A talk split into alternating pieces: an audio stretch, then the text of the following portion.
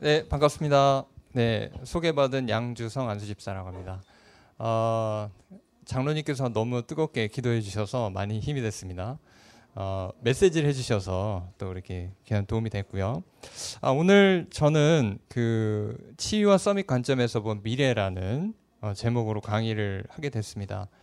여러분 그 미래에 대해서 많이 관심들이 많으시잖아요. 우리 또 RGS 우리 학생들도 왔는데 어, 얼마 전에 이제 독서 캠프 갔었어요. 그래서 이제 우리 학생들하고 또 만났었는데 오늘 우리 학생들에게도 제가 대학 사역자니까 여러분들이 오늘 강의를 듣다가 어, 내 미래, 내 미래는 어떻게 가야 될까? 이런 생각을 하면서 혹시 이런 생각을 하고 왔다면 조금 생각을 바꿀 필요는 있습니다. 예를 들면 어, 여러 가지 선택지가 있는데 그 중에 하나 내가 아, 이게 좀 유리하겠다. 제가 오늘 강의하는 내용 중에는 미래에는 이런 이런 산업들이 유망할 것입니다. 라는 것들이 나올 수가 있어요. 그렇지만 여러분들이 그것 때문에 그런 걸 선택하지 마시고요.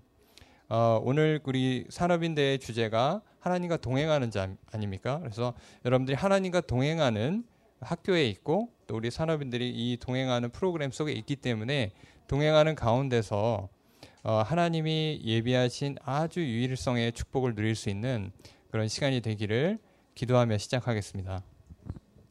어, 치유와 서밋 관점에서 미래인데요. 어, 저는 그 한양대학교 지교회 사역자예요. 그래서 대학 사역자입니다. 그리고 대학 사역을 하다 보니까 인턴십 기획이라는 것을 맡게 됐습니다. 어, 그래서 이제 제가 했던 사역 중에 하나는 사역이라고 하기는 뭐하고요. 우리가 신앙생활이잖아요. 제 신앙생활 중에 하나는 매일 하루에 한 권의 책을 읽고 그것을 복음적으로 포럼하는 글을 올리는 거였습니다. 그게 이제 5년 전에 시작을 했어요. 5년 전에 시작을 했는데 그러니까 매일 하루에 한 권씩 읽다 보니까 1년에 한 어, 300권이 넘죠. 그 365일 중에 주일이 빠지니까 그 주일 빠지고 모든 휴일까지 다 포함해서 지금 한 1,500권 정도를 어, 리뷰를 했고 실제 읽은 것은 한 3,000권, 4,000권 되는 것 같아요.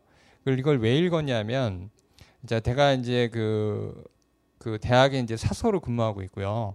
그러다 보니까 어, 저희 도서관에 뭐 100만 권 이상의 책이 있습니다.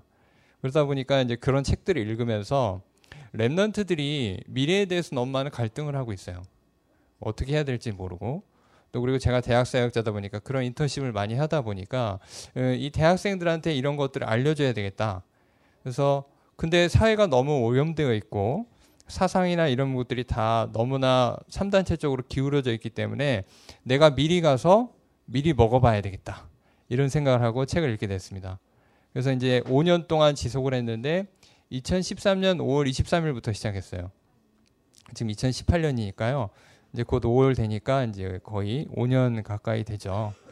그 중간에 아버지가 돌아가셨는데 아버지 돌아가신 장례식 기간에서도 사실 책을 읽었습니다. 어, 근데 제가 올리진 못했어요. 왜냐하면은 사람들 시험 들 것 같아서 어, 올리진 못했습니다. 그만큼 하나님이 주신 사명이 저한테 어, 문헌 정보라는 그 사명을 주시고 그 속에서 발견된 것들을 오늘 좀 나눠보려고 합니다. 어, 이 사진이 어떤 거냐면요. 어, 이제 텐징 노르가이라는 사람이 있습니다. 이제 그 에베레스트를 정복 1953년에 이제 에베레스트를 정복했는데 실제로 정복한 사람은 여기 보면은 힐러리라는 에드먼드 힐러리라는 그 뉴질랜드 산악인이에요. 이 사람이 정복을 했다라고 공식적으로 나와 있습니다.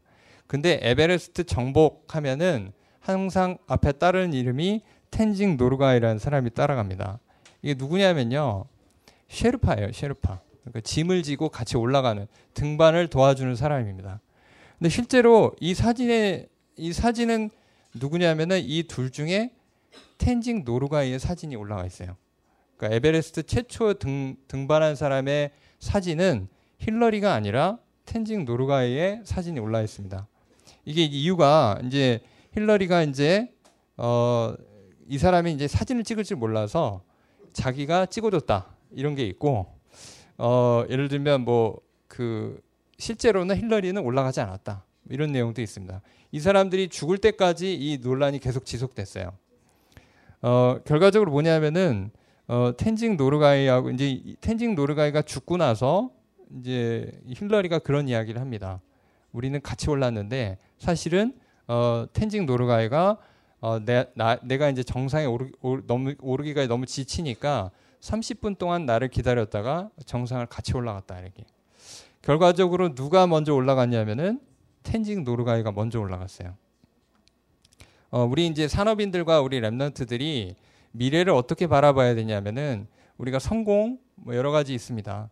어, 제가 그렇게 성공한 사람은 아니에요. 근데 이제 왜 이런 일을 하게 됐나 생각을 해보면 어, 그 정상은 전체를 볼 수 있는 곳이에요. 어, 전체를 볼 수 있는 것은 어, 성공의 끝이라고 생각할 수 있습니다. 근데 이제 저희 아이들한테 늘 하는 말이 있어요. 복음 엘리트라고 하는 것은 하나님과 동행하는 산업인이라고 하는 것은 과연 어, 정상에 올라가서 많은 돈을 벌어서 어, 세계 세계 복음화 할 수도 있겠죠.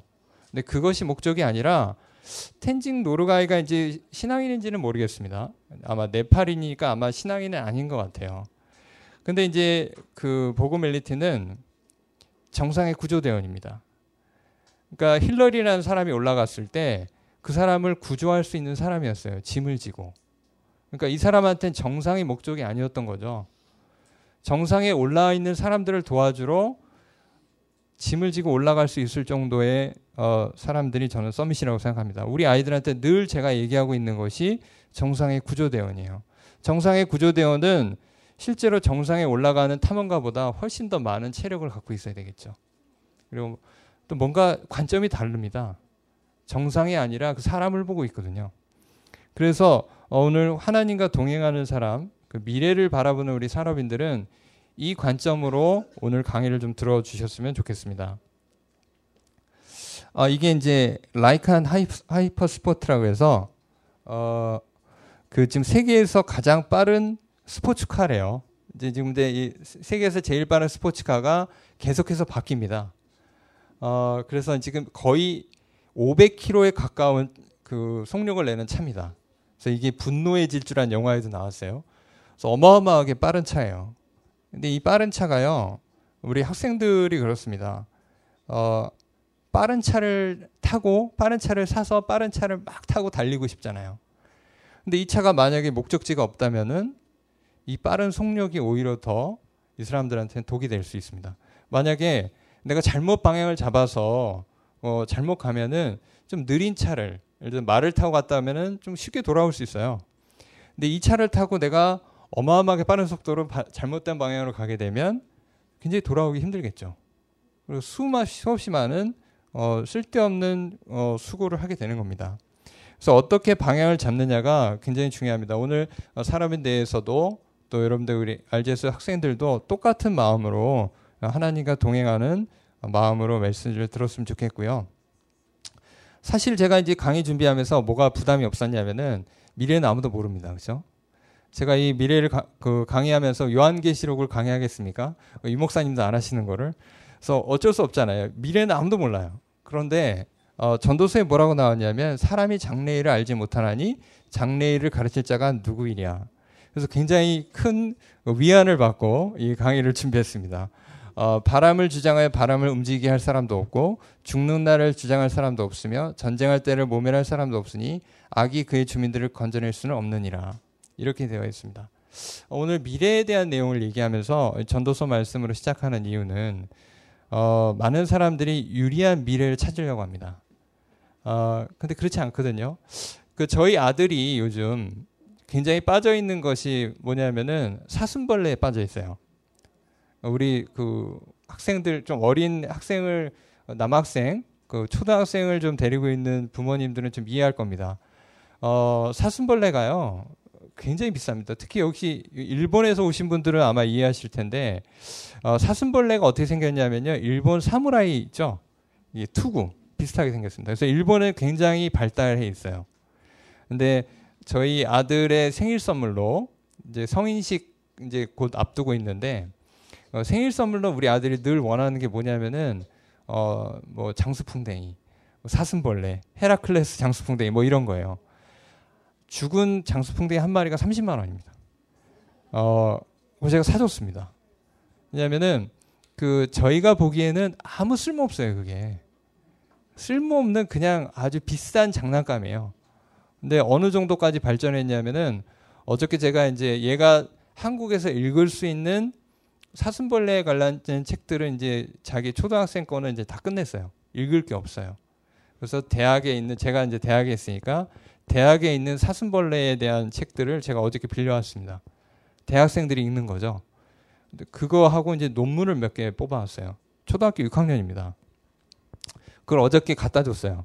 갖다 줬는데 얘가 밥도 안 먹고 그걸 읽기 시작하더니 어, 책을 두 권을 다 읽었습니다. 지금 이제 사슴벌레 사육에 관련된 사육장을 제가 만들어줬어요 여기 오른쪽에 그 저희 책장이 있는데 저희 거실이 책장이거든요. 책 서가처럼 돼 있는데 오른쪽에 이제 그 사슴벌레 사육하는 장소를 만들었습니다. 이걸 제가 얘가 말씀드리냐면요. 이 사슴벌레가 우리 부모님들은 저한테 인턴십 기획을 하니까 제가 전문인들을 많이 알거든요. 그래서 어, 서울대 갈 수 있는 방법. 그 예를 들면 서울대 간 전문인들을 많이 이렇게 연결하면 되게 좋아하세요. 아, 얘가 우리 우리 아들이 이제 서울대 갈 수 있겠구나. 이런 희망을 갖고. 근데 저희 제가 하는 저의 집에서 하는 인턴십은요. 어, 이런 걸 하는 겁니다. 아이하고 같이 낚시를 가요. 그리고 아이하고 같이 제가 이제 사슴벌레를 알아야 되니까 사슴벌레 책을 같이 읽습니다. 사슴벌레 읽다 보니까요. 사실은 거기에서 연결되어 있는 제 4차 산업혁명의 곤충 산업이라는 이런 것도 연결되거든요. 이런 걸 제가 살짝 살짝 얘기해 주는 겁니다. 식사할 때, 또 낚시 가서 실제로 잡으면서 제가 아차산 올라가 가지고 도끼로 여러 번 나무를 팼어요. 막 사슴벌레 꺼내고. 이게 뭐냐면 같이 하잖아요. 동행하니까 어, 이게 되는 겁니다. 그래서 이제는 어느 정도까지냐면은 이제 가정 예배를 드리는데 가정 예배를 저희가 드린 지 한 10년 가까이 됩니다. 매주 그 주일날 저녁 9시에 어, 주일 예배 끝나고 9시에 이제 예, 배를 드리는데 그 예배를 아이들이 이제 기다려요. 고등학교 1학년 딸, 나 초등학교 6학년 아들인데 그때 이런 포럼들이 이제 소통이 되는 겁니다. 평소에 소통이 되다 보니까 그런 것들이 가능한 거죠. 왜냐하면 아이들하고 너무 깊이 연관되어 있어요. 저는 사슴벌레를 그 찾으면서 이 아이의 미래가 사슴벌레와 관련된 전문가가 되리라고 생각하지 않습니다. 그럴 수도 있어요. 근데 한 점에서 시작하는 거죠. 동행하는 것. 그래서 이게 자, 재미있는 유일이나 아니면은 쓸모 내가 지금 봤을 때 쓸모없는 산업이라 할지라도 같이 하는 겁니다. 그래서 아이들이 거기서부터 시작해야 사실 4차 산업혁명의 가장 큰 키는요. 이런 어떤 작은 아름다움 이런 것들이 있거든요. 그래서 오늘 전도서 말씀으로 시작을 하고요. 어, 제가 1972년생입니다. 그래서 이제 어, 생각보다 좀 젊어 보이죠. 네, 대학에 있다 보니까. 네, 1972년생인데 저희 딸은 2002년생이에요. 월드컵 때 태어났습니다. 그리고 아들은 2006년생입니다. 어, 저하고 딱 우리 딸이 딱 30년 차이가 나요. 어, 그런데 어, 저희 때 제가 1972년에 이제 학력고사를 봤는데 100만 명이 태어났습니다. 그때 1972년에. 그래서 어마어마 어마어마한 경쟁률을 뚫고 제가 대학에 들어갔어요. 근데 우리 딸은요. 2002년생인데 30년 지났잖아요. 지금 45만 명이 태어났습니다. 2002년에. 전 세계에서 30년 한 세대 만에 태, 그 출생하는 인구가 절반 이상으로 떨어진 건 한국이 유일합니다. 그만큼 심각한 지금 출산의 문제를 겪고 있어요. 그러니까 왜 저희 얘기를 하냐면은 제 세대가 굉장히 상징적이에요. 제가 이제 91학번인데 91학번이라는 책도 나왔습니다. 너무 인간들이 많아가지고 91학번 책도 나왔어요. 지금 58년 개띠도 지금 어떻게 보면 58년 개띠가 이제 이제 퇴직할 때가 됐죠. 이제 새로운 시대가 이제 열리게 됩니다. 제가 왜 인구를 얘기하냐면 우리는 상상하면 안 되거든요. 우리 랩너트들도 뭐냐면 미래를 볼 때 상상하면 안 됩니다. 누군가의 말을 들을 때요. 관찰을 하셔야 돼요. 이 목사님 메시지를 자세히 들어보면 상상이 아니에요. 다 관찰입니다. 전도도 다 관찰이에요. 현장을 직접 가셨잖아요. 그렇죠? 전도를 상상해서 한 게 아니에요. 눈물을 흘리면서 기뻐서 막 한 게 아니고 진짜 간 거예요, 현장에. 그러다 보니까 여러분들이 어떤 것이든 관찰을 하셔야 됩니다. 그래서 관련된 분야를 전체적으로 다 전문적으로 볼 필요가 있죠. 그래서 제가 이제 WRC 갔을 때 이제 사진인데 저는 이 어떤 생각이 드냐면 이 한 세대에 굉장히 큰 뭐 변화가 있었어요. 어마어마한 세대가 변했습니다. 그래서 이제 그 책을 좀 소개해드리면 그 미래 연패라는 책이 있는데 여기 보면 이제 일본에 대한 내용이 있죠. 우리보다 더 심각하게 인구 고령화를 먼저 겪었던 게 일본입니다. 근데 더 심각한 것은 일본보다 우리가 더 빠르게 아니 더 신속하고 더 빠르게 고령화로 가고 있어요. 어느 정도냐? 2017년부터 100년간 일어날 어, 일본의 인구 감소에 대한 충격적인 결말에 대해서 이 책에 썼거든요. 그러니까 어, 다시 얘기하면 그 고령화는 총탄 한 발 없이 한 나라를 소멸시킬 수 있는 재난입니다. 그리고 2016년에는 2065년에는 일본의 현거지 20% 영토에 아무도 살지 않는답니다. 그리고 빈곤한 노인이 계속 만들어지겠죠. 근데 일본은 우리보다 나요. 근데 이게 재정이 붕괴되면서 국가 기능이 마비되고 가장 중요한 건 외국인이 영토를 점령하게 됩니다. 왜냐하면 살 사람이 없어요. 아무도 이거 내 땅이야 주장할 사람이 없는 겁니다. 그러니까 아무나 와서 사는 거예요. 어, 이런 일들이 이제 일본의 시나리오로 지금 이 책에 나와 있습니다. 그래서 미래를 위한 처방전을 이 책에 이제 저자가 얘기한 겁니다. 이걸 뭐 다 믿으라고 하시는 건 아니고요. 첫 번째는 65세, 74세 사회의 기둥으로 재인식. 그러니까 예를 들면 야 이제 65세 이상은 노인이 아니야 이런 거예요. 74세까지는 사회의 기둥이야 이런 식으로 하는 거죠. 어, 눈 가리고 아웅이에요. 그러니까 65세까지 노인이었는데 이제는 아니라 이거죠. 그러니까 우리는 고령화 아니야 이제 이제 65세라는 기준을 바꿔버린 거죠. 그다음에 노동 시간을 단축해요. 많이 일하니까 많이 가져가잖아요. 그러니까 여러 사람이 하자고. 그다음에 지역을 합병해 버립니다. 그러니까 철저한 국제 분업. 그다음에 고부가치 사, 제품으로 어, 경제를 유지를 시키고 중장년을 지방으로 이주를 시킵니다. 여러 가지 미끼가 있겠죠. 그다음에 second 시민제도. 그래서 소멸 위기의 지자체를 방문하는 교류 인구를 계속 증가시키는 겁니다. 그래서 셋째 아이부터 천만 엔. 천만 엔이면 1억입니다. 1억. 셋째를 낳으면 1억을 주겠다는 거죠. 이렇게 심각한 거예요. 근데 이게 지금 일본의 모습이잖아요. 우리는 이거보다 조금 더 심각합니다. 네. 이걸 제가 왜 얘기하냐면요. 어제 그 엊그저께 제가 이제 이국정 교수님을 저 이제 한양대학교에 초청해서 강연을 들었는데 그 전에 이제 제가 우리 학생하고 한 명을 이제 팀팀팀 사역을 하러 이제 학생을 이제 불신자인데 만났어요. 근데 키가 얘가 183에다가 마치 그그 드라마에 나오는 것 같은 남자 주인공처럼 생겼습니다. 진짜 잘 생겼어요. 그래서 어, 얘가 딱 봐도 완전 킹카예요. 그런데 어, 일단 연애를 안 해요. 연애를 안 하고 그래서 너 내가 그래서 결혼을 할 거냐 그랬더니 결혼도 안 한대요. 그래서 직장은 직장은 좀 편했으면 좋겠대. 그리고 아이 낳을 거냐 아이도 안 낳는데요. 183의 키에 킹크하고 모든 것들이 다 갖춰져 있는 내 아이가 결혼을 안 하겠다는 겁니다. 지금 제가 그래서 30분간 걔하고 이제 그 우리 복음전하고 제가 팀 사역을 했는데 지금 지금 이 우리 현재 우리 살고 있는 젊은이들의 모습이에요. 근데 우리 다락방 전도운동 속에 우리 교회만 해도 저희 언약교회인데 언약교회만 해도 어마어마하게 많은 그 랩런트들이 있습니다. 아이들이 굉장히 많아요. 근데 불신자들은 지금 아이를 안 낳고 있거든요. 그래서 일본은 고령화 진입하는데 24년 걸렸는데 우리는 지금 17년 예상된다고 합니다. 7년 빠르죠. 그리고 가장 먼저 지구상에서 소멸될 가능성 있는 나라 이거는 대한민국으로 지금 모든 전문가들이 얘기하고 있습니다. 아 이거는 그냥 하는 사람 불신자들이 하는 얘기입니다. 아 근데 사실은 알아야 되잖아요 우리가. 이게 이제 그, 그 고용연구원에서 어, 연구한 자료인데요. 이게 이제 그 지도죠. 보면은 어, 아이를 낳을 수 있는 젊은 여성과 65세 이상의 고령 인구와의 비율이에요. 자, 그러면 상식적으로 봤을 때 고령 인구하고 젊은 여성의 비율하고 뭐가 더 높아야 될까요?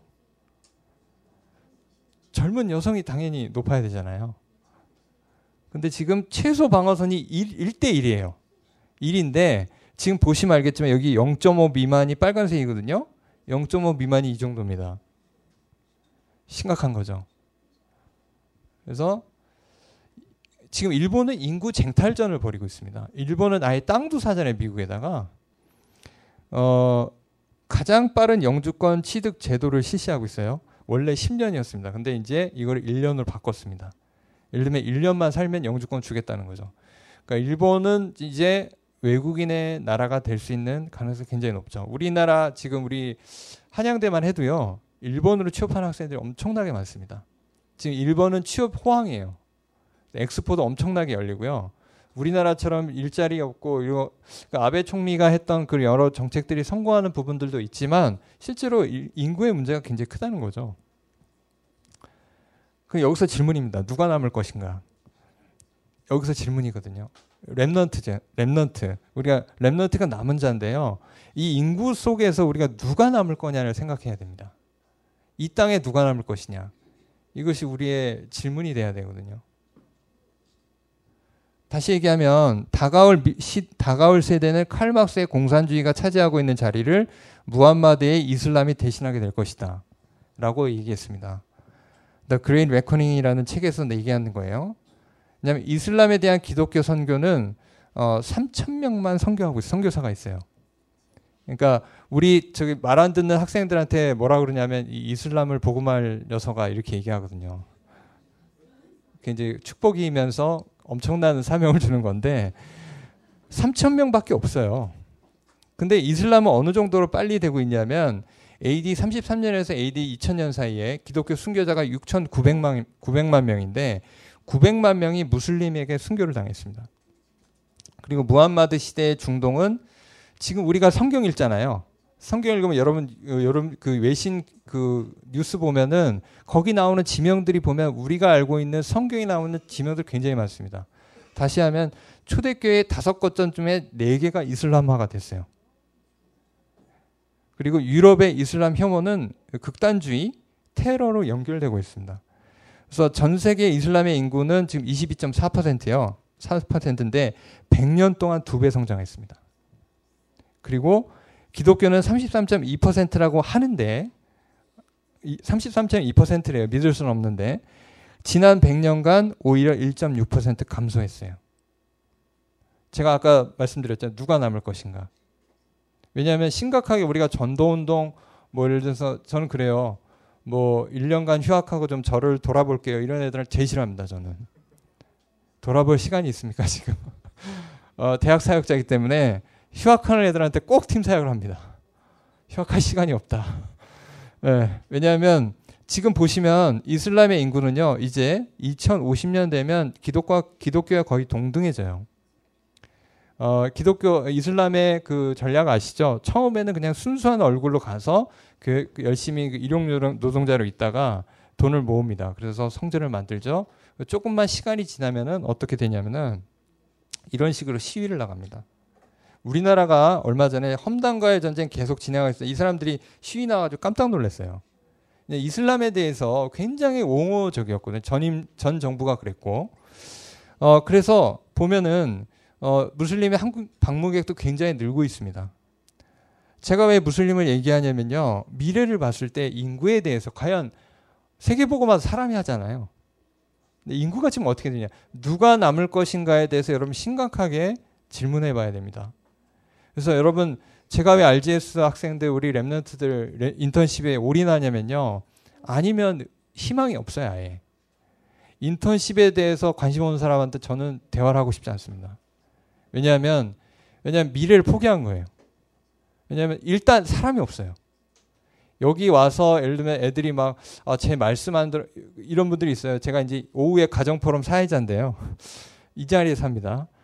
어, 우리 애들 말이 안 듣, 말을 안 듣고요. 공부를 어떻게 해야 될지 막 고민하는 분들이 있습니다. 제가 그렇게 얘기하고 싶어요. 지금 이 상황을 봤을 때 얘들이요. 지금 뭐 말씀 안 듣고 좀 헤매고 이런 거 아무 상관이 없습니다. 왜냐하면 얘들 아니면 아예 의, 그 희망이 아예 없어요. 그래서 얘들한테 올인하는 것이 우리가 해야 될 일입니다. 왜냐하면 그만큼 인간이 없기 때문에 그렇죠. 또 얘기 묻습니다. 누가 남을 것인가? 이 땅에 50년 후에 누가 남을 것이냐. 이걸 놓고 우리는 지금 사역을 해야 되는 거거든요. 그래서 저는 전문인이기 때문에 전문인 다운 캠프를 해야 되거든요. 엊그저께 핵심 메시지에서 유 목사님 세 가지 캠프에 대해서 얘기하셨죠. 저는 그 메시지를 우리 집사람이랑 들으면서 포럼에서 나의 캠프는 지금 어느 시간표인가? 제가 인턴십 기획팀장 한다면서 전국 막 돌아다니면서 이렇게 막 얘기하고 강의하고 이런 것들이 굉장히 많은데 과연 나의 시간표는 어, 디에 지금 와 있는가? 이런 생각을 해봅니다. 왜냐하면 나이가 있잖아요, 이제. 이제 내일 모레 50이고. 어, 100살까지 뛰어야 된다고 하는데, 어, 어쨌든 그런 것들을 놓고 봤을 때 인생에 대해서 많이 계획을 해봐야 되는 거죠. 어, 일단 미래에 대한 내용이니까 직업에 대해서 한번 얘기를 해보겠습니다. 자, 이거를 QR 코드를 한번 찍어 보시면요. 이제 이게 QR 코드예요. 지금 이 URL 치셔도 되고요. 여기 찍어 보시면은 요 사이트가 딱 뜹니다.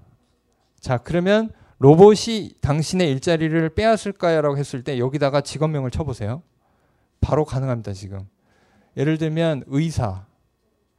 의사 의사가 몇 프로 나올 것 같으세요? 50% 넘습니다. 지금 바로 할 수 있다니까요. 그리고 어, 예를 들면 뭐 저 같은 사서 60%입니다. 그러니까 10명 중에 6명은 동료가 이제 예, 로봇이래요.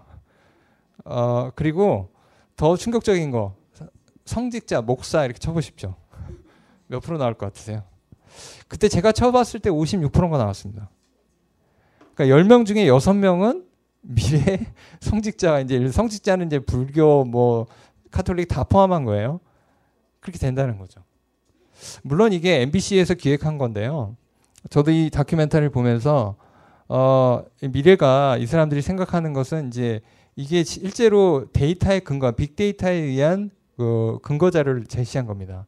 여러분들이 한번 아이들하고 해볼 필요가 있어요. 그리고 내 미래에 대해서 내가 지금 하고 있는 업에 대해서 내가 도전해야 된다라고 생각한다면 어, 여러분 어떻게 생각해야 될지 좀 환기를 시켜줄 수 있, 있습니다. 왜냐하면 직장인들은요, 우리 한국 한국 사람들은 직장인이 되는 순간 공부를 안 해요. 여기서 한 가지 유 목사님이 책을 읽지 마, 책을 뭐 많이 읽을 필요 없다 얘기하시잖아요. 유 목사님 책 엄청 많이 읽으십니다. 예. 이 목사님 성경 읽지 말라 그러시잖아요. 성경 안 읽을 것 같으세요? 그, 그 말의 의미를 우리 랩런트들 잘 이해하시기 바랍니다. 저는 만약에 저희 아이들한테 그래요. 만약에 네가 그 분야에 관심이 있다면 그 분야에 관련된 책 100권을 읽어라. 아, 전후좌우로. 다 읽고, 왜냐하면 그 점이에요. 내가 하나님이 주신 그 어떤 취미, 그 다음에 사랑 이런 것들은 한 점을 시작할 수 있는 계기거든요. 그렇기 때문에 여러분들이 내 직업에 대해서 어떤 그 도전하고 변화시키는 그 부분들을 하고 있다면 한번 랩런트들과 해볼 필요가 있다는 거죠. 어, 직업에 대해서 좀 얘기한다면 지금까지 없던 세상이라는 책은 지금 한국 분이 쓰셨는데 어, 이 책은 한번 꼭 읽어볼 필요가 있습니다. 그냥 미래를 누군가가 뭐 근거 데이터가 없잖아요. 미래 어떻게 될 건지. 그래서 제가 주로 책을 가지고 얘기를 하려는데 고용사의 평생 직장이 이제 어, 무너질 거라는 거죠. 근데 이제 그러면 미래는 누가 하냐면은 어, 작년 대회 그 박영숙 씨가 와서 우리 강의를 했었지 않습니까?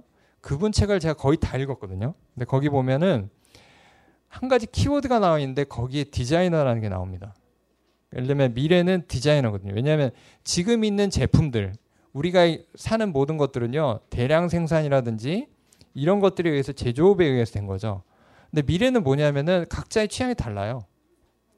이따가 이제 성에 대해서도 얘기할 텐데 성도 취향이라 고 그러잖아요. 그러니까 사회 자체가 그렇게 가, 게돼 있습니다. 왜냐하면 이제 너무 풍요로운 시대를 가기 때문에 어, 그거를 free agent 디자이너들이 커버를 하게 될 것이다. 다시 얘기하면 고용 사회는 100년밖에 지금 역사가 없습니다. 우리는 뭐 직장 다니는 것이 굉장히 오래된 전통으로 알고 있잖아요. 실제로 그렇지 않습니다. 고용 사회는 어, 역사가 100년 정도밖에 되지 않아요. 대기업에 취업하고 이런 것들이 예전엔 다 어떻게 보면 가내 수공업 이런 거였죠. 이제 다시 미래는 고용 사회의 전통을 깨고 어, 다시 free agent의 시대가 올 거라는 얘기입니다. 아, 여러분 여기 보시면 이게 지금 뭐라고 생각하세요? 이게 뭐죠? 고양이죠. 예. 근데 생각해 보세요. 이거하고 이거하고 이거하고 이거하고는 만약에 이 고양이의 특징이 뭐죠 이게? 수염. 또 뭐 있죠? 이건 원래 다리가 네 개인데 얘는 다리가 세 개죠, 이건. 근데 우리는 이걸 보고도 그냥 고양이라고 알아요. 얘는 눈을 감고 있는데 어, 얘를 보고도 그냥 우리 어, 고양이다라고 생각하죠. 근데 얘는 이 컵에 달려 있는 이 뭐냐면 그 기념품인데 이걸 딱 봐도 우리는 고양이라고 알게 됩니다. 그리고 뭐 키티라고 해서 우리 그 고양이 인형 좀 단순한 것도 딱 보면 고양이인 줄 알아요. 그런데 예를 들어서 이거를 AI한테 보여줬다. 그러면 이 중에서 어, 고양이를 찾아라.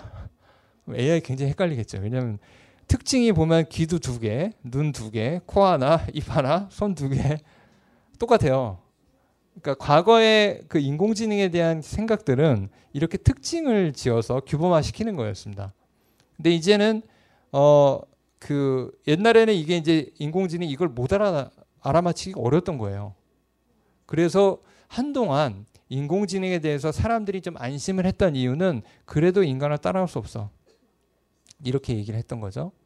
근데 시대가 어떻게 바뀌었냐면은 어 싱귤레러티라고 해서 이제 특이점이 온다는 시대가 왔는데 이제 폰 노이만이라는 사람이 얘기를 했어요.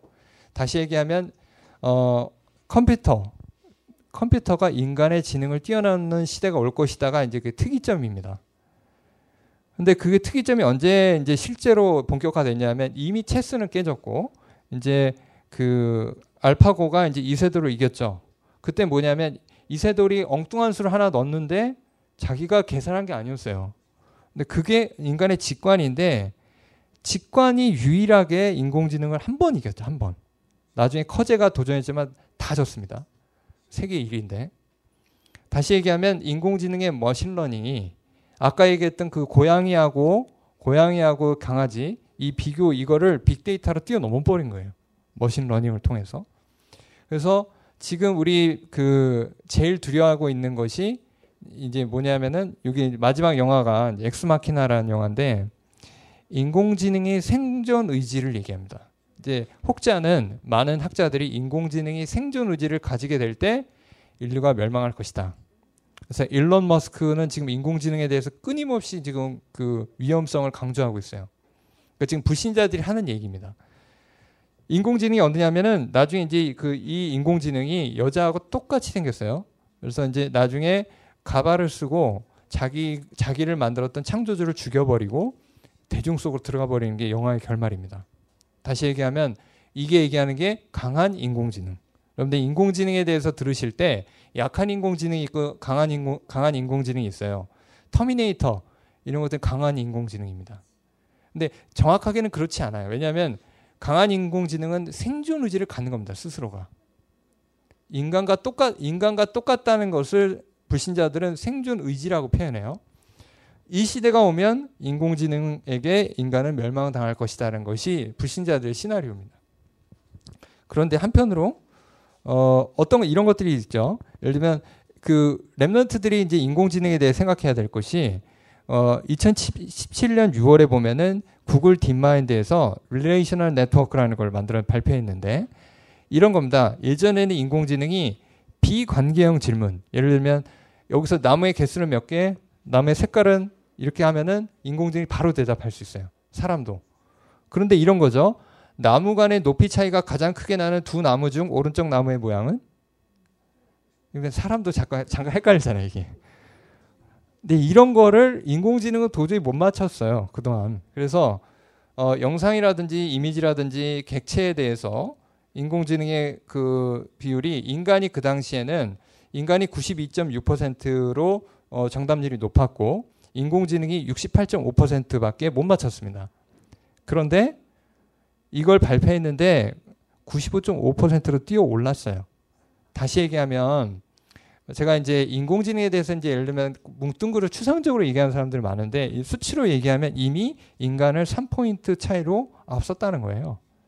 이제 이게 어, 빅데이터라든지 machine learning을 통해서 곧 인간을 100%로 따라잡을 날이 얼마 남지 않았습니다. 자, 그럴 때 여러분들의 미래예요. 여러분들이 어떤 미래를 가지고 어떤 직장을 가지고 어떤 걸 해야 될지 해야 되겠죠. 근데 여러분 아까 제가 또 얘기하지만 그렇기 때문에 내게 유리한 직업을 찾아야 되나? 이거 아니에요. 예를 들면 아까 제가 왜 우리 아들하고 사슴벌레 이야기를 했죠? 하나님이 여러분들의 인생을 어, 책임지고 계십니다. 그래서 여러분들이 어떤 거를 선택하고 어떤 거를 나아가는 것을 말씀 속에서 나아갈 때 하나님이 그 사랑을 통해서 여러분들 인생을 그 인도하세요. 그래서 이걸 따라 보면 어떤 곳에서 희망이 없습니다. 어떤 직업으로 우리 인공지능을 이기겠어요? 아무도 못 이겨요. 그런데 분명히 있다는 얘기죠. 그거는 아까 누가 남을 거냐라는 메시지하고 연, 관되어서 그 남은 자를 통해서 하나님 분명히 노아를 통해서 하나님 완전히 경제 흐름을 바꿨다가 어제 메시지 나왔지 않습니까? 그러니까 여러분들이 어떤 직업 어떤 걸 선택하느냐는 요행을 바라고 전략적으로 접근하는 게 아닙니다. 일단 이 상황에서는 불가능해요. 그죠? 하나님 말씀 속에서 내가 그 말씀에 완전히 사로잡혀서 갈 때 하나님이 내게 주시는 소망과 사랑이 있어요. 그걸 가지고 따라가는 겁니다. 결과적으로 지금 인공지능이 이기고 있다는 얘기예요. 그 이동통신에도 여러분들도 참고해 보면 1세대에는요. 1세대 지금 5세대까지 나오는데 1세대는 어, 음성이었어요. 1984년도. 그리고 3세대 막 그 음성하고 화상 통화해 가지고 애니콜 막 그랬던 때인데 2006년이죠. 그 다음에 4세대가 2011년 75 메가bps인데 5세대에 가면 1기가 bps라고 되죠. 1기가 시대가 열리면 어떤 일이 생기냐면 그 요즘 선전에 가끔 나오지 않습니까? 몇 초 만에 뭐 이렇게 보내고 이렇게 되면 그냥 동영상 보내는 게 영화 한 편 보내는데 뭐 0.7초 이렇게 보내요. 그러니까 비즈니스의 세계가 완전히 바뀐다는 겁니다. 지금 저희 학술 쪽에서도요. 예를 들면 그 굉장히 다량 그 대용량의 데이터들을 그냥 아무 문제 없이 어, 한국에서 미국으로 보내버리고 그러니까 이 학자들 간의 네트워크가 완전히 달라지고 있습니다. 그게 이제 2020년이라고 하는데 더 빨라질 가능성이 높아요. 그러니까 우리 저희 딸이 이제 2년 후에 대학에 들어가는데 그때가 되면 이제 본격적으로 대학 입시의 그 인원이 완전히 바뀝니다. 아까 이게 제가 100만 명 시대에서 45만 명 시대예요. 그 대학은 지금 어디, 어떻게 어, 구성되어 있을까요? 100만 명에 맞춰져 있어요.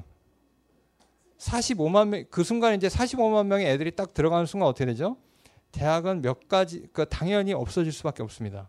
상위는 남아 있겠죠. 그런 시대가 오는 거예요. 근데 그럴 때도 좋은 대학, 내가 가고 싶은 학과는 여전히 경쟁력이 높다는 뜻입니다. 그래서 농업혁명에서 이제 이 목사님의 메시지 중에 얘기한 걸 제가 조금 산업인답게 설명하는 겁니다. 2045년에 인공지능이 인류의 총집합 지능을 초월한다라고 예측을 하고 있습니다. 우리 유목사님 얘기하잖아요. 하나님의 지, 하나님의 지, 지혜가 어느 정도 될까? 모든 인간, 모든 사탄, 모든 천사 다 합친 것보다 높다라고 얘기하는데 지금 여기서 얘기하는 게 되게 이상한 얘기를 해요. 2045년에 인공지능이 인류 전체의 지능을 뛰어넘을 거란 얘기예요. 아, 그래서 어, 이제 이 책은 80세의 노학자가 쓴 책입니다. 보면은 어, 엄지 시대 두개 내라는 그 만들 미래라는 책인데 83세의 그 노학자가 쓴 거예요. 이렇게 나이 많은 학자가 썼으니까 아마 뭔가 청소년들한테 되게 잔소리 할 것 같은 그런 내용인 것 같은데 이분은 뭐라고 얘기하냐면요. 지식 시대는 이제 끝났다. 여러분 보세요. 지식 시대예요. 지혜가 아닙니다. 지식 시대는 끝났다는 얘기죠. 예를 들면 내가 판례를 많이 외워가지고 인공지능하고 붙었어요. 그럼 도저히 못 이깁니다. 그죠? 이번에 그 박근혜 대통령이라든 이렇게 뭐 판결 나오잖아요. 그 판례에 대해서 인공지능하고 인간하고 대결할 수 있을까요? 불가능해요. 이미 지식 시대는 끝났다라고 얘기하는 겁니다. 그래서 나는 이 노학자는 나는 엄지 시대로 살고 싶어 이렇게 얘기한 거예요. 83세의 노학자가 나는 옛날이 좋아가 아니라 이제 새롭게 나는 도전하겠다는 책이에요. 그래서 굉장히 놀랐습니다. 여기 있는 산업인들이요, 불신자들이 이런 생각을 갖고 있거든요.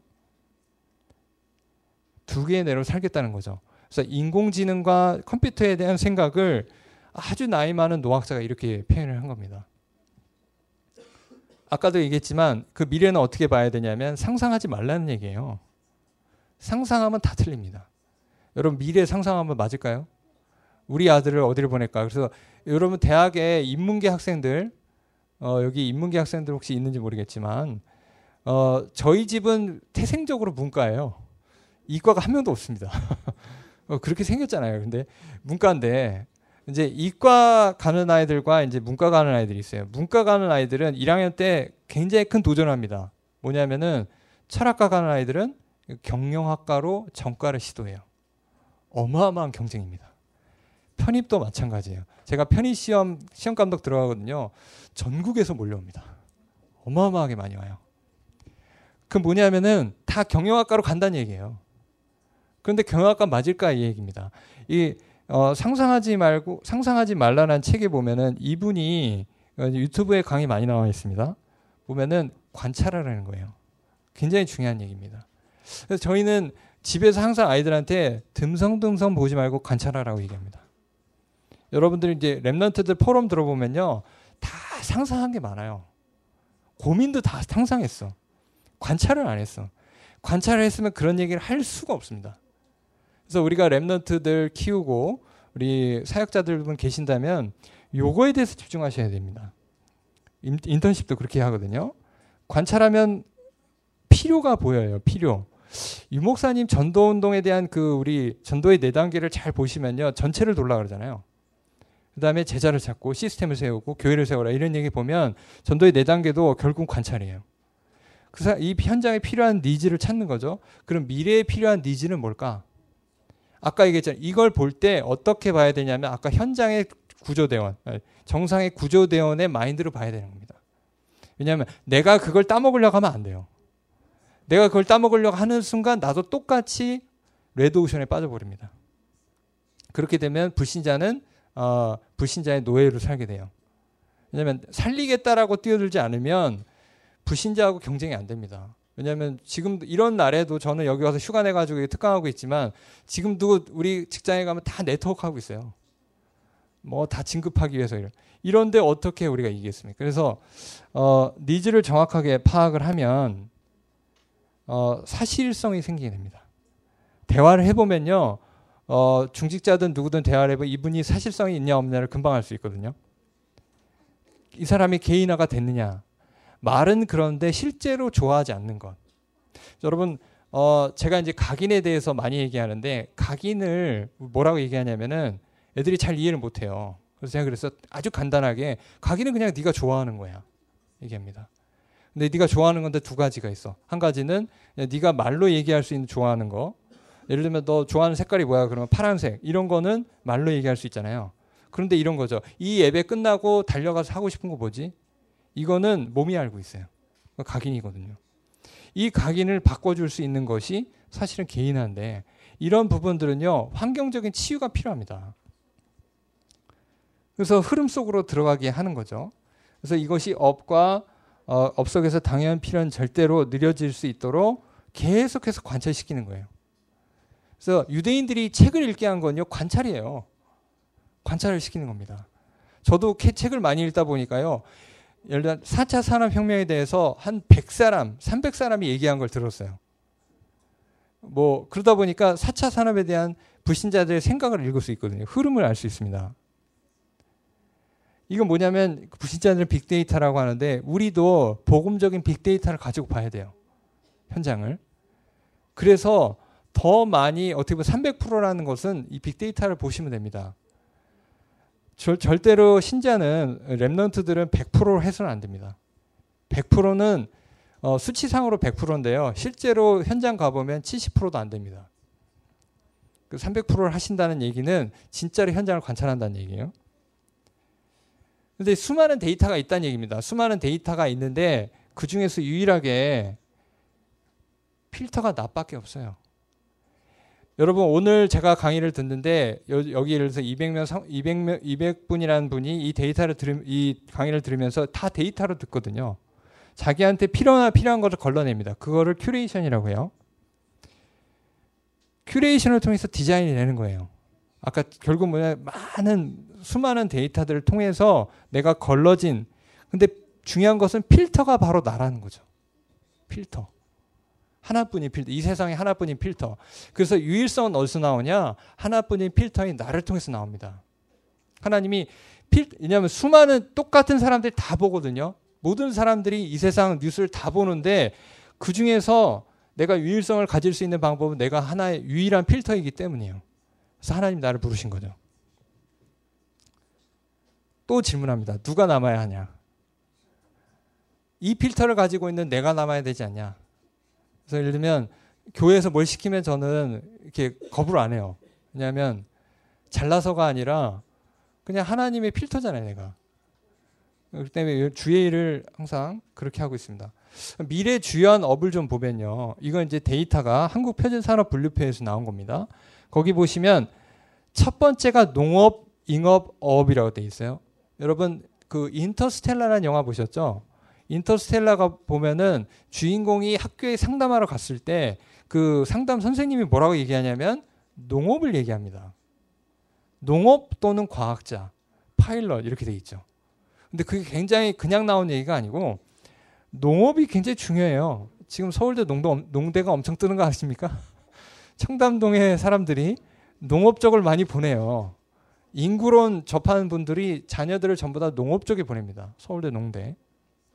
이유는 뭐냐면 식량이 부족할 거니까 앞으로 부족할 수밖에 없어요. 지금 72억인데 앞으로 95억이 될 일이 30년 안에 95억이 됩니다. 자, 그럼 95억의 인류가 아까 우리나라는 소멸된다고 얘기했는데 95억의 인구 중에 많이 늘어난 인구는 누구에겠어요? 모슬렘이 압도적으로 많이 늘어납니다. 모슬렘이 압도적으로 늘어나는데 압도적으로 많이 늘어나는 지금 우리 애 한 명도 키우기 힘든데 모슬렘은 4명, 5명 나요. 그럼 걔네들은 교육이 될까요? 교육이 안 됩니다. 그럼 그러면 굉장히 저학력의 아이들이 20대 아이들이 계속 늘어나게 되는 시기가 30년 후란 얘기죠.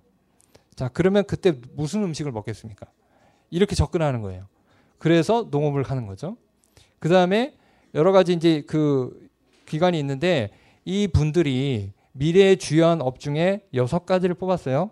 첫 번째 자동차입니다. 자동차, 정보기술, 의료 및 제약, 서비스, 소비재, 금융이에요.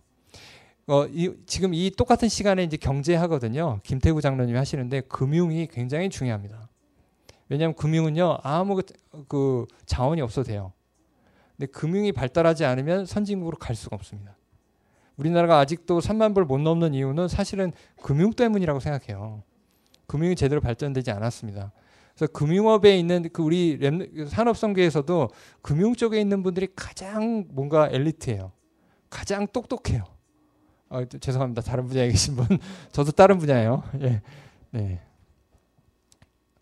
어, 이건 누구냐면요. 의료 제약 분야에 보면은 어, 레이 커즈와이라는 사람인데 이 사람이 IQ가 165예요.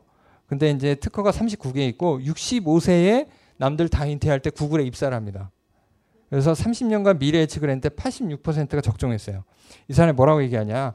2029년에 컴퓨터의 능력이 인간을 초월하고 2045년에 전 인류 총합의 지능의 총합을 초월하고 2045년에 인간은 죽지 않는데요. 신나시죠? 네. 2045년 종교와 죽음은 과거의 유물이 될 것이다. 이렇게 얘기하고 있습니다. 알약을 200개씩 먹고 있어요. 매일. 안 죽으려고. 실제입니다, 이거. 의사 처방을 받아서 알약을 200개씩 먹어요. 이게 왜냐하면 의사들이 얘기를 해서 동조한 사람 빌 클린턴 이런 사람들이 같이 동조하고 있어요. 이거 거짓말이 아니고 진짜입니다. 안 죽는다 이거죠. 그리고 뭐라 그러냐면 내가 죽어도 뇌는 살아 있을 거야. 그 그런 영화 나왔잖아요. 실제로 일어나고 있습니다. 미국에서. 그래서 여기서 던지는 여러분 왜 우리 요즘 영화 중에 뱀파이어 영화 이렇게 왜 이렇게 많을까요? 좀비 영화 왜 많을까요? 그게 그냥 나온 게 아니고요. 영생을 던지고 있습니다. 영생을 생각해 보세요. 예수를 믿은 나와 예수를 믿지 않은 불신자가 영생에 대해서 얘기해요. 관점이 다르겠죠? 우리는 뭐가 됐어요? 우리가 부활된 몸으로 하나님의 나라를 간다라고 믿, 고 있잖아요. 근데 이 사람들은 몸의 부활, 몸의 지속을 얘기합니다. 그렇기 때문에 영혼도 이야기하지만 사실은 몸의 지속이에요. 그러다 보니까 post-human이라서 500세를 산다고 주장해요. 실제로. 가능할 거라고 많은 학자들이 지금 얘기하고 있거든요. 노아의, 노아를 끝내버리겠다. 성경에는 120세잖아요.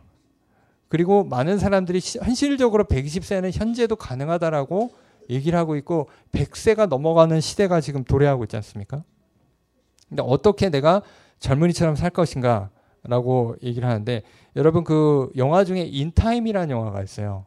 그 인타임이라는 영화를 보면은 그 굉장히 유명한 배우가 나오는데 잠깐 이름이 생각 저스틴 팀버레이크인가요? 그 나와 가지고 그 영화 중에 보면은 어 사람이 그 영원히 삽니다. 그, 그 미래에는 시, 그 시간이 돈이에요. 그래서 팔찌, 팔에 이렇게 시간을 찍히는데 이게 시간이 떨어지면 죽어요. 근데 그 시대에 아주 재밌는 얘기가 나옵니다. 이제 이게 저스틴 팀버레이크가 이제 주인공인데 부자들 사는 동네를 가요. 어떻게 넘어가지고. 근데 부자들의 그 특징이 뭐냐면 아 엄마하고 할머니하고 딸하고 나이가 똑같아. 모, 모양이. 근데 부자들의 특징이 뭐냐면요. 천천히 걷습니다. 근데 노동자들의 특징은 뭐냐면 되게 빨리 뛰어요. 그래서 얘가 부자 동네에 갔는데 딱 눈에 띈 거예요. 엄청난 돈을 누가 줘가지고 팔에 시계를 가졌는데 얘는 막 뛰어다니고 있고 부자들은 천천히 걷는 거예요. 그래서 부자들이 얘를 이상하게 봐요. 그래서 이따가 밥 먹을 때 너무 뛰지 마시고요. 천천히 가시면서 오늘 포럼 좀 누리시길 바랍니다. 예.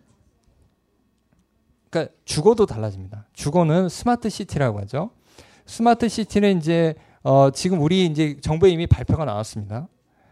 전국적 지역별로 이제 smart city를 만들겠다는 계획들이 나오고 있죠. 근데 smart city에 뭐가 얼마나 뭐 드러날 것이다 뭐 이런 그 기술적인 내용은 별로 관심이 없어요. 뭐 잘 되겠죠. 잘 되는데 지금 서울 1, 1, 1인 또는 2인 가구의 비율이 지금 현재 52%예요. 근데 2026년에는 60%가 될 거랍니다. 뭐 10%, 뭐 8%가 뭐 중요하냐 생각해 보세요. 근데 1인, 1, 2인 가구 중에 65세의 비율이 현재는 48%입니다. 근데 2026년에는 65%예요. 그러니까 이게 서울의 모습이라는 얘기죠.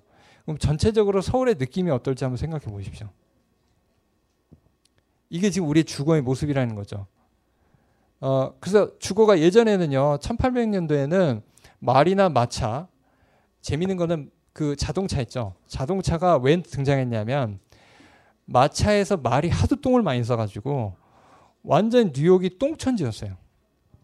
그래가지고 무공의 교통수단으로 나온 게 자동차입니다. 아이러니죠. 자동차가 나와서 뭐 막 했는데 이 자동차가 지금은 지구 온난화의 주범이 됐어요. 그래서 미래에는 지금 전기차, 전기 자율주행차 오늘 차 타고 오셨겠지만 앞으로 차는 저기 용인에서 이제 그 드라이브 말 타듯이 해야 될 날이 곧 올 겁니다. 왜냐하면 그럴 수밖에 없는 게 어, 지금 smart city의 핵심이 뭐냐면 운송 수단입니다. 운송 수단에는 자동차가 28% 줄어야 돼요. 왜냐면 자동차를 소유한다는 개념도 바뀐다는 거죠. 지금도 대기업에서 리스를 많이 하잖아요. 이제 이제는 자동차 자체를 내 우리 집에 놔야 될 필요도 없는 거죠. 그런 시대로 가게 될 거란 얘기입니다. 지금 뭐 나이 내 나이가 뭐 지금 뭐 이러니까 뭐 앞으로 상관없어 이럴 수도 있는데 어, 의외로 많이 오래 사실 수도 있잖아요. 그러니까 생각을 잘 하셔야 됩니다. 랩런트들은 이런 부분들을 잘 생각하면서 어, 교통수단을 봐야 되고요. 미래에 가장 중요한 것 중에 하나가 자동차입니다. 예를 들면 지금 하나를 보여드릴게요. 최고 시속 1200km인 꿈의 열차의 첫 주행 시험이 성공적으로 끝났습니다. 여객기보다도 더 빠른 건데 상용화할 경우 서울에서 부산까지 16분이면 간다고 합니다. 김보나 PD입니다. 모래 위 레일을 쏜살같이 내달리더니 뿌연 먼지를 일으키며 멈춰섭니다. 브레이크 개발을 아직 못해 모래더미에 부딪히도록 한 겁니다. 사람과 화물을 최고 시속 1200km로 옮길 수 있는 하이퍼루프의 첫 주행 시험이 성공했습니다. 이 열차를 타면 서울에서 부산까지 16분이면 갈 수 있습니다. 3m 길이의 썰매 형태 열차는 첫 시험에서 2초 동안 시속 187km로 선로를 달렸지만 궁극적으로 2초 안에 시속 644km까지 내는 게 목표입니다. 개발 회사는 올해 말 튜브 형태를 갖춘 열차로 완전한 시험을 한 데 이어 2019년까지 이동체 개발을 끝내고 2021년에는 승객을 태우게 되기를 희망하고 있습니다. 하이퍼루프에는 터널 안에서 자기 부상 기술로 열차를 띄우는 원리가 적용되는데 현재 이 같은 음속 열차 개발을 두고 경쟁이 뜨겁습니다.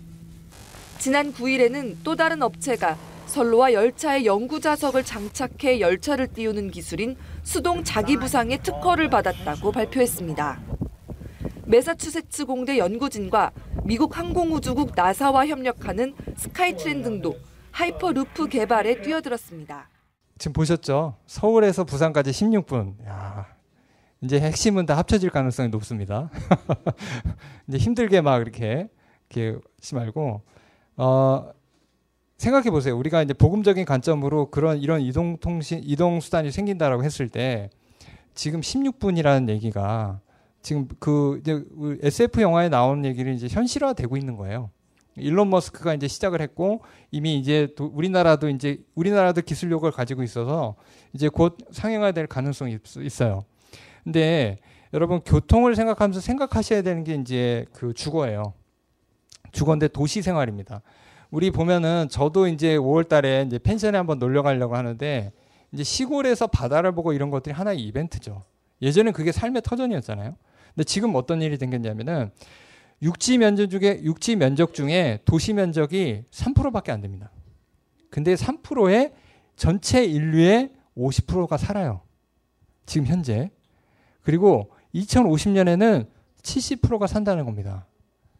근데 여기서 중요한 게 있습니다. 여러분들 여기서 에너지의 산업에 대한 가장 중요한 이슈가 나오는데 한 가지는 이 당시에는 지금 권력이 이동되는데 그 이유가 뭐냐면 에너지와 인공지능이에요. 지금 정유회사는 큰일 났죠. 만약에 이게 전기차가 상용화되면 정유회사 다 망하는 거잖아요. 그죠? 그러니까 지금 전력회사 신났어요, 지금.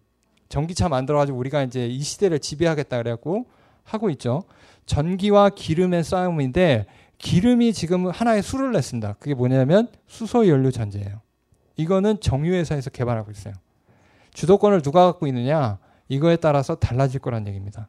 그래서 여러분들이 미래에서 에너지 그 기술이 굉장히 중요한 한 이슈가 된다는 거죠. 왜냐하면 이게 권력이 이동이 돼요.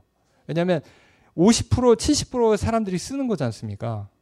당연히 여기 인류의 니즈가 필요하다는 거 이게 바로 관찰이라는 거죠. 또 하나는 문화입니다. 문화는 보면은 68혁명에 대해서 얘기를 드리면 자 여기에 나오는 이 여자분들 1968년도에 이제 프랑스에서 일어났던 혁명을 문화 어, 68혁명이라고 하는데 68 요때에 20대 정도 보이죠? 20대가 지금 몇 살 정도 됐을까요? 70대 됐죠. 그 70대는 프랑스 유럽의 90년대 2000년대를 주도하는 세력이었어요. 자, 그럼 프랑스 유럽의 90년대 2000년대를 잘 돌아보면 그때 무슨 일이 있었냐면은 동성애 성주류화 정책이 그때 이제 유럽을 아예 강타했죠. 지금 미국으로 넘어왔잖아요. 트럼프 대통령이 됐던 건 뭐냐면 political correctness, PC를 나는 반대한다. 나는 메리 크리스마스 하고 싶어. 그렇게 좀 아까 과격하고 약간 좀 질이 떨어져 보이고 그런데도 불구하고 PC에 반격하게 해서 나왔기 때문에 이 사람이 지금 미국의 대통령이 됐거든요. 지금 미국은 아직까지는 그 정도예요. 백인들은 여전히 이런 부분을 지지한다는 거죠. 트럼프가 옳다 그르다 얘기가 아니고 그런데 중요한 것은 미국, 유럽이 이미 90년대 이걸 쓸고 갔다는 얘기예요. 68혁명이. 68혁명의 키는 뭐냐면 금지하는 것을 금지한다는 뜻입니다. 다시 얘기하면 내, 내 배는 내 거야. 낙태 내 마음대로 할 거야. 이거거든요. 이게 이 20대가 90, 그 90년대에 돼서 사회 주도 세력이 되면서 결정 세력이 되면서 유럽을 아예 바꿔버렸어요. 지금 왜 중요하냐? 지금 얘네들이 랩런트거든요. 요때 얘들을 건드리지 못했기 때문에 유럽이 저렇게 된 겁니다.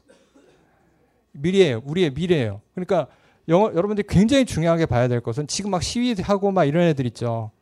걔네들이 30년 후에 주도 세력이 됩니다. 사회를 이거 성주류화 정책 지금 유엔에서 하고 있거든요. 아프리카에 원조하면서 성주류화 정책을 받아들이면 원조를 해줘요. 아프리카가 전체가 지금 다 성주류화 정책을 받아들일 수밖에 없는 상황이 됐습니다. 이 얘기를 꼭 드려야 되는데 성 이 아까 성주류화 정책 중에 실존주의 철학이 있어요.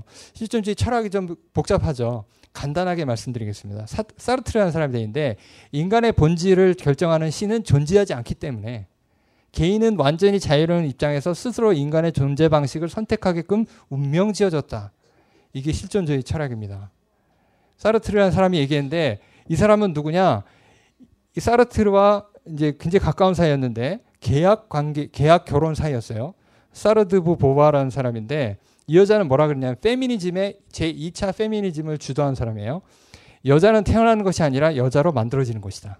이렇게 저항했습니다. 페미니즘이 뭐냐면은 이 페미니즘이 이 사람이 죽을 때까지 페미니즘을 했는데 둘이 서로 이제 연인 관계로 계약 결혼으로 살았어요.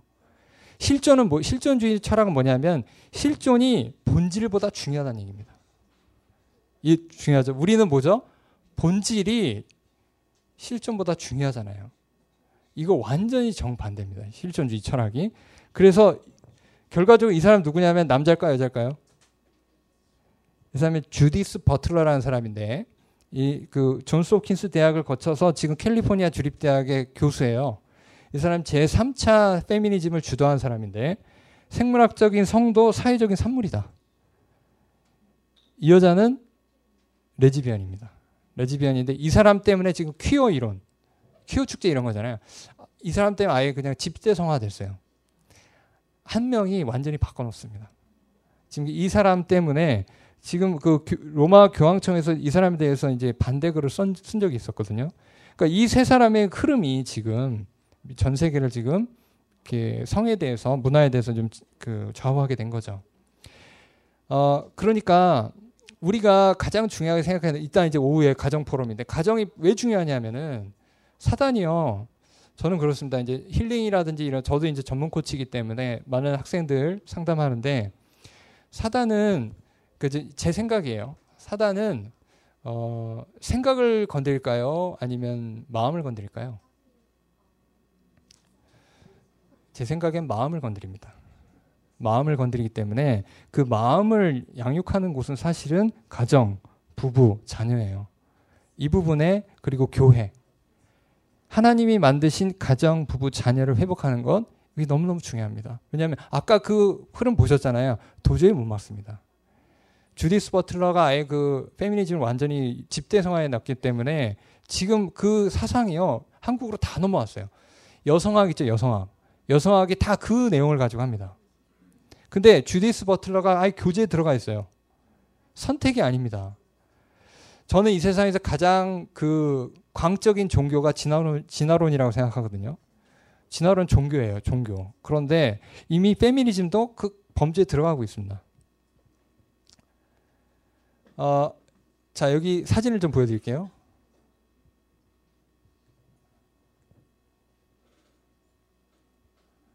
자, 이게 이 중에서 어떤 게 마음에 드세요? 1번이라고 한 분들은 좀 이렇게 어, 60 이상의 분들이시고 어, 우리 랩런트들은 누군지 모릅니다, 진짜로. 진짜 모르더라고요. 그 여러분 리즈를 갱신한다 뭐 이런 거 있잖아요. 엘리자베스 테일러입니다, 이게. 100년에 한 번 나올, 나올까 말까 한 미인이라 그래서 엄청난 인기였어요. 시대를 풍미했던. 그 김태희죠. 우리나라에서 제일 예쁘다는 뭐 이론은 있습니다만 여기 이제 공리 중국의 공리 그다음에 이분은요 그 어떤 그 어떤 소수 민족인데 어 예쁜 기준이 목이 긴 거래요. 거의 기, 기형인데 이거보다 더 긴 분도 있어요. 길수록 예쁘답니다. 이분은요 아프리카의 한 부족인데 수리족인데 엄청나게 큰 접시를 입술에 넣어야 돼요. 이 접시의 크기가 클수록 예쁘답니다. 이거는 이제 모나리자죠. 제가 이걸 또 하나 보내드리겠습니다. 자, 아까 엘자베스 테일러가 있었다면 남자한테는 아랑드롱 있, 있었죠. 예. 이걸 그리고 지금 인터넷에서 가장 멋있다는 남자예요. 예. 그리고 뭐 장동건, 현빈, 뭐 누구죠? 예. 자, 이, 이 이분은 이제 인도에서 가장 잘생겼다는 분이에요. 자, 이게 보면 취향이 나오죠. 아, 난이 사람 제일 잘생겼다 이런 게 있죠. 자, 마음속에 선택하셨을 겁니다. 근데 그걸 누군가하고 포럼을 한다. 난 누가 잘생겼어. 난 누가 이뻐. 왜냐면 나는 뭐 김태희가 제일 예쁜 것 같아. 나는 뭐 전지현이야. 이게 싸우면요 해결이 안 돼요. 그 얘기는 뭐냐면은 똑같이 아름다움을 가지고 만들었어요. 예를 들면 나는 아이폰이야. 나는 갤럭시야. 이런 것도 뭐 다이슨의 건데 다 뭘 가지고 얘기했냐면은 기능도 기능이지만 다시 얘기하면 아름다움입니다. 이게 미래의 가장 큰 키라고 생각해요. 여러분들 아까 제가 왜 아이들 아들하고 같이 낚시를 하러 가고요. 낚시를 하러 갔는데 그 집사람이 이제 저하고 아들하고 이제 둘이 낚시하는 걸 찍었어요. 근데 한 폭의 그림이에요. 왜냐하면 저는 그 그림 그림의 그 내용을 알고 있잖아요. 다시 얘기하냐면은 앞으로의 미래는 아름다움에 집중하게 돼 있습니다. 모든 서적을 다 뒤져봤습니다. 아름다움이에요. 그러니까 여러분들이 이거에 집중하셔야 돼요.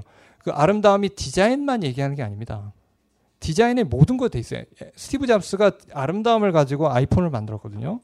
근데 사실은 공학의 아직 결정체예요. 여기에 집중하는 어, 인턴십과 가정에서의 인턴십이 된다면 아이를 4차 산업혁명에 가장 뛰어난 아이로 키울 수 있습니다. 그러니까 아이들의 말을 들어주셔야 돼요. 사슴벌레 갖고 싶어요. 라고 얘기했을 때 제가 그거를 흘려듣지 않고 열심히 들었던 겁니다. 지금 그, 뭘 어떤 약속을 했냐면, 네가 고등학교 1학년이 돼서도 여전히 벌레를 좋아한다면, 벌레라 그러니까 되게 신경질 내요. 벌레 아니야. 말해서 곤충이야. 말해서 어, 곤충을 여전히 사랑한다면 그때 세계에서 가장 큰 장수풍뎅이를 사주겠다. 이 얘기를 해줬어요. 그래 너의 연구실을 만들어줄게. 근데 얘가 지금 연구를 하고 있습니다. 근데 그 이상한 건요. 그걸 하면서 뭔가 계속 뭔가 생겨요. 어저께도 이제 스타벅스에 같이 가서 3시간 동안 제가 이제 이거 준비하고 있는데 아들은 그 앞에서 이제 똑같이 PPT를 만들었어요. 그 시간이 나오면서 스타벅스 10시 끝납니다. 직원이 아 10시 끝나 영업 끝났습니다 그런데 아, 우리, 우리 아들이 뭐라 하냐면 아 너무 아쉽다. 공부가 아니잖아요. 그래서 여러분들이 어떻게 아이들을 해야 될지 그걸 얘기를 드립니다. 또 한 가지 좀 보여드리면요.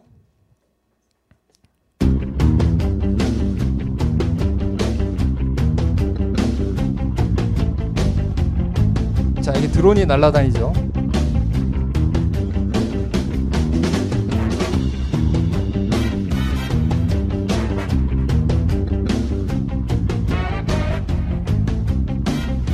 자 이제 탁, 그 로봇이랑 같이 탁구를 치고요. 얘는 어, 제프 베조스가 데리고 다니는 어, 스팟 미니라는 애완견입니다.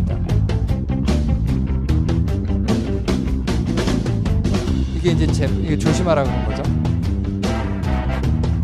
자 이건 누구 뭐냐면은 에일리언에 시고니 위버가 나왔던 그 입었던 그 로봇이에요. 이게 뭐냐면 제프 베조스가 매년 열고 있는 마스 컨퍼런스라는 컨퍼런스입니다. 이제 여기에 누가 들어오냐면요. 전 세계에 전직 우주인, 그다음에 과학자, 미래학자, 발명가, IT 기업 대표, 언론인, 그래서 아마존 사단이라고 부릅니다. 어, 제프 베조스가 어느 정도 사람이냐면은 지금 트럼프하고 막 싸우고 있잖아요. 그냥 그 아마존에서 기업으로 산 게 아니고 어, 어, 워싱턴 포스트를 그냥 개인 돈으로 샀어요. 신문사를 그냥 개인 돈으로 구입을 했어요. 그래서 오너가 됐습니다. 아마존하고 상관이 없어요. 그런데 아마존을 계속 때리잖아요. 그러니까 이제 사실은 제프 베조스 거예요. 이 사람이 과거에 그 전 이런 모든 사람들의 모든 분야에 있는 사람들 다 모아서 일종의 인턴십을 하고 있는 겁니다. 어, 이걸 제가 왜 보여드리냐면요. 이제 제가 본업을 해야죠. 어, 지금 두 사람이 있어요. 일론 머스크하고 이제 제프 베조스인데 이 사람 딱 보면 무슨 공상과학 영화의 악당 같지 않으세요? 이렇게 머리 빡빡 깎고. 근데 전 세계에서 지금 어, 빌 게이츠를 앞섰죠. 어, 가장 부자입니다. 이거 이이두 사람이 일론 머스크의 경우에는 이제 아이언맨의 아이언맨의 실제 모델이라고 할 정도로 아까 Hyperloop를 개발했던 그 사람입니다. 이 사람 두 사람 지금 뭐라고 있냐면 개인적으로 우주선을 띄우는 프로젝트를 둘 다 하고 있어요. 왜냐하면 이쪽이 이제 SpaceX, 이쪽은 Blue Origin이라는 걸 하고 있죠. 이 사람들이 이제 곧 이제 우주선을 만들어서 승객을 띄우겠다는 얘기예요. NASA에서 하는 거를 이제 개인이 한다는 겁니다. 그 정도로 돈이 많아요.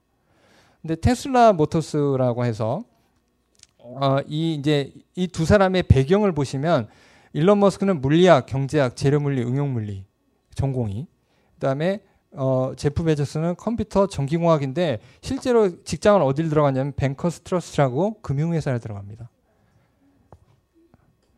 어, 이제 이제 본론입니다. 아, 제가 인턴십이니까 여러분 교육을요. 지금 우리가 생각하고 있는 건 그래요. 내가 좋은 사람 만난다 그러면 어, 가두리 양시장에 집어넣어 버립니다. 경제, 금융, 의학 이거 가두리 양시장이에요. 법조 뭐 이런 거 다 좋습니다. 가두리 양시장에 들어가면요 섬세하고 세심한 관리를 받을 수 있어요. 통제된 환경 그럴 수 있는데 아까 제프 베저스는 뭘 하고 있죠? 다 불러서 다. 다 불러서 다양하게 듣게 합니다. 만약에 가두리 양시장에 구멍이 생기면 어떻게 되죠? 아니 외부에 포식자가 들어갔다.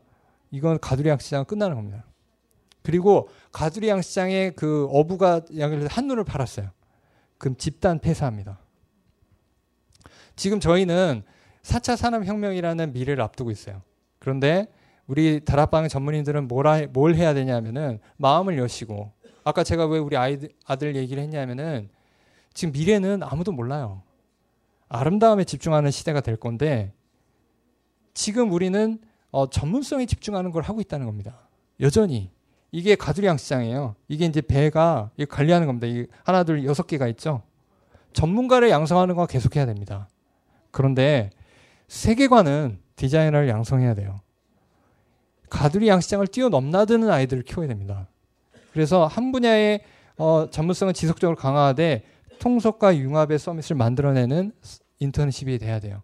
그 가장 중요한 것이 가정 예배라고 저는 생각합니다. 그래서 이거를 어, 뛰어넘어야 되겠죠. 이 어선이 사실은 이걸 모든 가두양장을 좀 관리하잖아요. 이게 우리 70인 리더가 돼야 됩니다. 그래서 여러분들이 교회에 돌아가셔서 우리 주, 우리 우리 지역에는 뭐 전문인 별로 없어 이렇게 생각하지 마시고 이 생각 제가 아까 했던 거 별거 아닙니다. 우리 아이들하고 같이 낚시하러 간 거예요. 같이 뭘 한 거예요. 이걸 지속하다 보면 아이들의 취미가 발견되고 그러면 그때 관련된 사람들 계속 연결해 줄 수 있습니다. 어, 마태복음에 보면요. 이게 리더의 모습이에요. 심령이 가난한 자, 애통한 자, 온유한 자, 의에 줄이고 목마른 자, 국률이 여기는 자, 마음이 청결한 자, 화평하게 하는 자, 의를 위하여 박해를 받는 자. 이건 뭐냐면 복음이 각인되지 않으면 못합니다.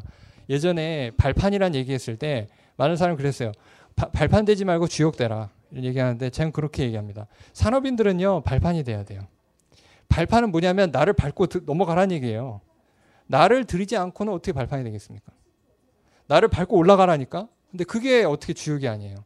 그러니까 그렇게 올인할 수 있는 사람들이 되어야 어, 랩런트 키울 수 있습니다. 그게 저는 마태복음 5장에 나왔던 화평케 하는 자라고 생각합니다. OMC 장학생을 저희가 분석을 해봤어요. 어, 이걸 왜 보여드리냐면요. 여러분 그 아이들을 학원 막 돌리지 마시고요. 학원도 가야 되겠지만 신학원 보내시기 바랍니다.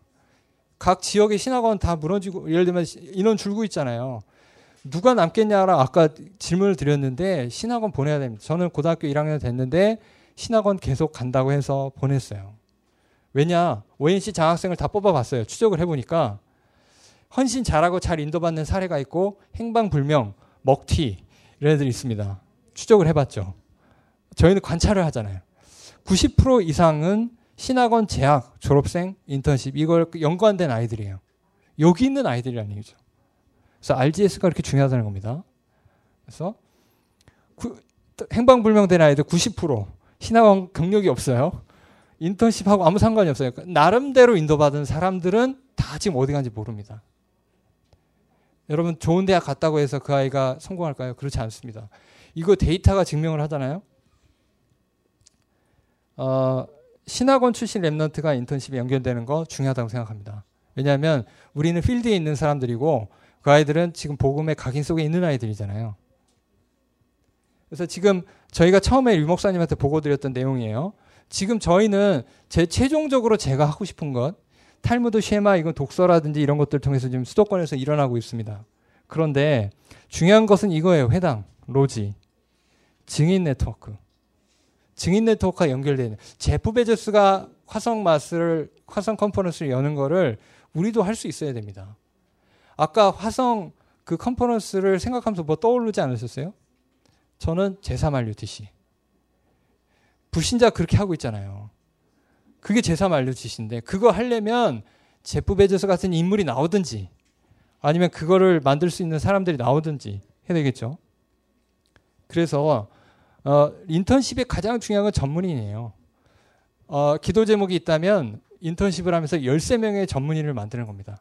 이 사람을 통해서 모든 게 연결될 수 있는 그 13인의 리더를 놓고 기도하고 있습니다. 왜 13명이냐? 12 제자를 놓고 우리는 그래도 한 명은 리더가 있어야 될 것 같아서 그 우리가 저희 뽑아 보니까 산업성계에서 열세 분야 정도가 연결되면 전지 전 분야를 연결할 수 있어요.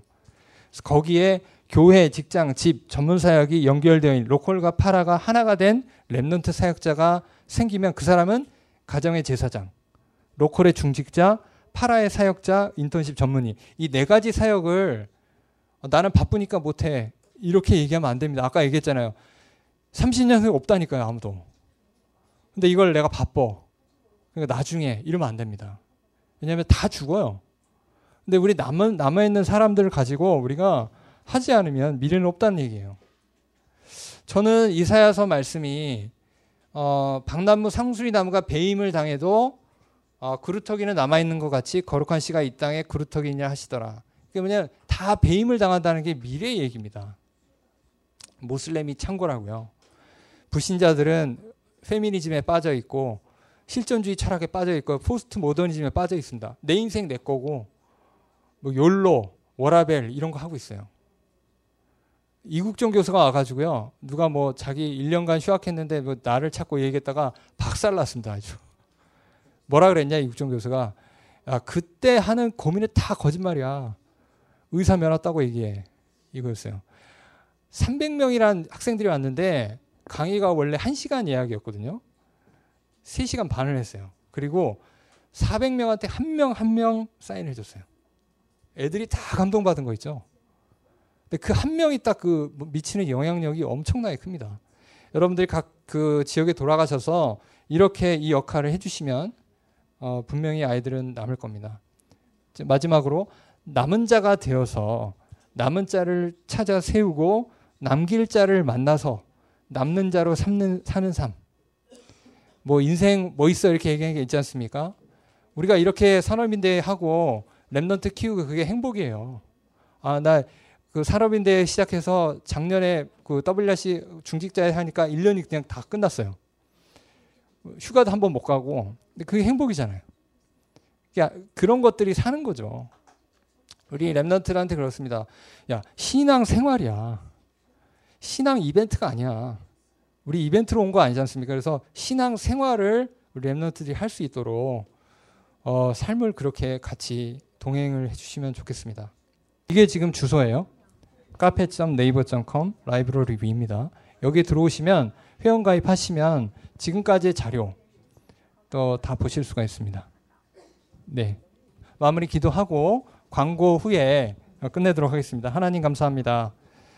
하나님께서 한 시대에 우리 산업인들을 부르셔서 정말 예수는 그리스도 이 복음을 붙잡고 237개 나라를 살릴 수 있는 산업인들을 모아주심에 감사합니다. 하나님 이 강의가 또 이 포럼이 산업인들과 랩런트들에게 가장 중요한 전환점이 될 수 있도록 하나님 성령으로 인도하시고 또 이 말씀을 듣고 가는 현장마다 랩런트들이 살아나고 어, 산업인들이 살아나는 그 응답성을 누릴 수 있도록 주의 성령으로 역사하여 주시옵소서. 감사하며 예수 그리스도 이름으로 기도합니다. 아멘.